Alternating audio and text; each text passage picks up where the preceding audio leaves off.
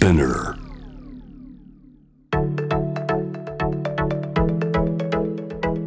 伊藤忠 Dear Life, Dear Future Brought to you by 伊藤忠 SDGs スタジオ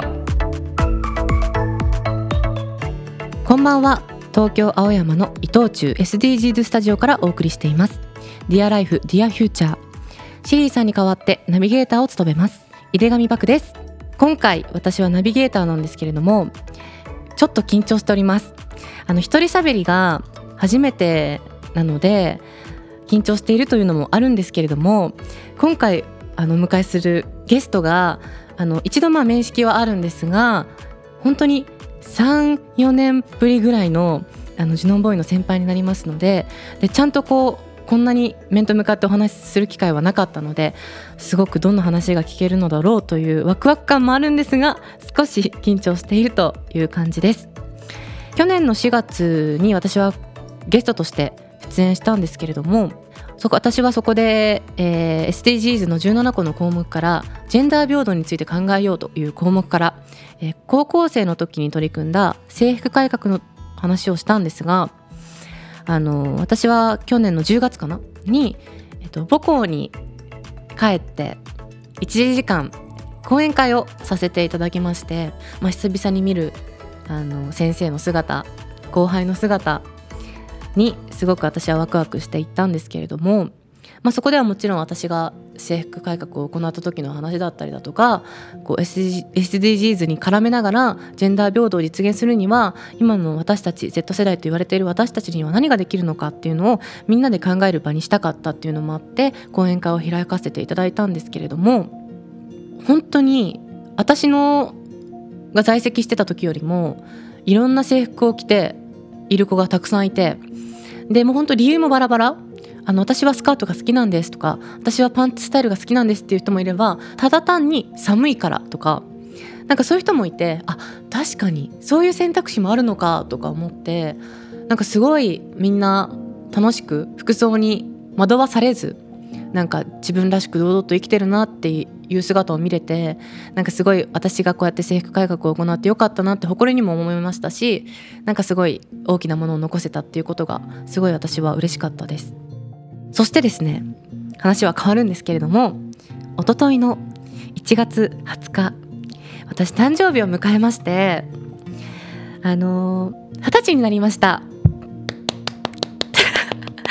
勝手にね勝手にすごい自分の話なんですけれどもあのもう未成年ではありませんので成人を迎えてあの大人の階段に上るというわけなんですけれどもあまり正直実感はないですし成人を迎えるからといってこうでありたいとかこうしなければいけないなというなんか意気込みというのも実はあんまりないんですが、まあ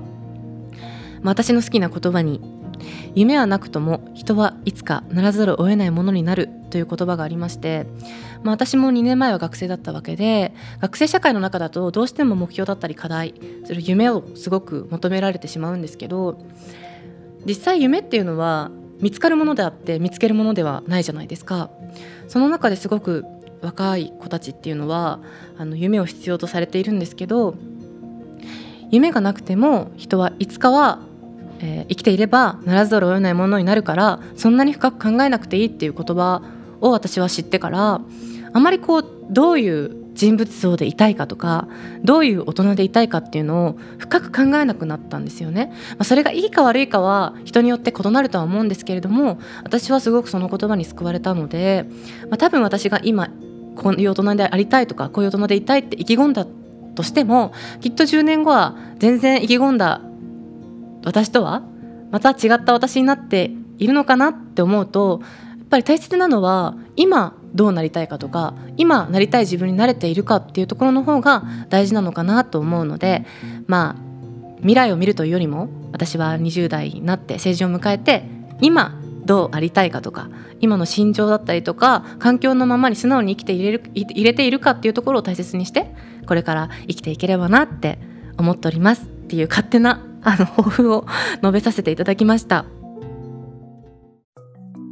さて東京青山の伊藤忠 SDGs スタジオで絵本を通していろいろな平和の形に出会える体験型展示。絵本で平和展を開催中です。誰もが一度は読んだことがある名作から最新作まで。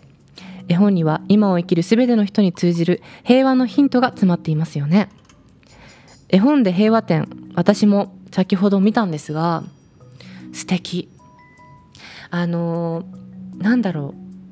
う。子供の時に見ていたものだからあまりこう深く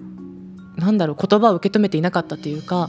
ああこういうストーリーなんだとかあ面白いっていう感覚でしかやっぱ子供の時って見てなかったけどでも確かにこの絵本にこういう言葉あったわってなんかなんだろう思い出してでも大人になった今私たちが忘れかけている大事な言葉なんじゃないかってすごく全ての言葉そうだなって思ってあのね単純なんですよ。絵本で平和点っていうのがなんだろう例えば悩みだったりだとか私たちが疑問に思ってることっていうのを絵本から正解を出してくれる絵本の言葉からワンフレーズから答えを出してくれるっていう展示なんですけどなんかすごい私たちが実は忘れていたことをああやってなんだろう本当は分かってたんだけどっていうところをぐさっと言葉で刺された感じ確かにそうだよなってこうぐさって胸に刺さる感じがすごいなんか絵本からもらうパワーって不思議だなって思ったりだとか新しいインスピレーションを受けるのであの絵本ってまあ子供が読むものっていうイメージが私強かったんですけど今回あの展示を見ていや大人でももう一回なんか自分っていうものを再確認できると思いますしあの絵本からもらえるヒントってすごい大きなものだなと思ってあのすごくためになる展示でした。ので皆さんぜひもうぜひ見てください。子供だけではなく大人も実際に絵本を手に取ってそれぞれの好きな作品を見つけてくださいね。絵本で平和展は2月19日まで開催予定です。そして伊藤忠 SDGs スタジオでは2月末までフラワードームのイルミネーションを見ることができるんです。仕入れ量のおよそ30%から40%が廃棄になると言われ深刻な問題となっているフラワーロス。美しいオブジェの中でフラワーロスを生まないお花の楽しみ方を提案しています。詳しくは伊藤忠 SDGs スタジオのインスタグラム公式サイトをチェックしてみてください。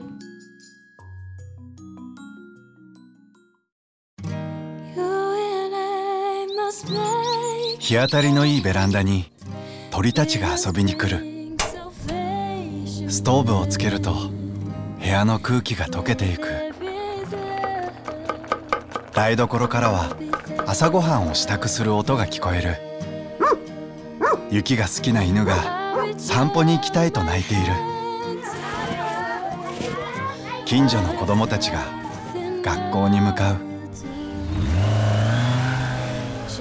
生活がまた動き出す。心地よく暮らす日々の中でこの星の問題を考えていきたいから。Dear Life 私たちは生活のもっとそばで商いを続けていく。暮らす愛する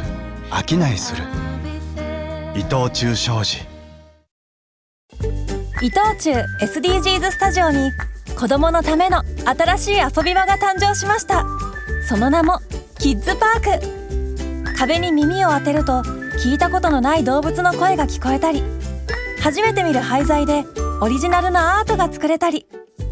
子どもたちの発想を刺激しながら自然と SDGs に出会える場所を目指しました。難しいことは考えずまずは思いっきり遊びに来てください。青山の伊藤忠 SDGs スタジオキッズパーク。入場無料。事前予約制です。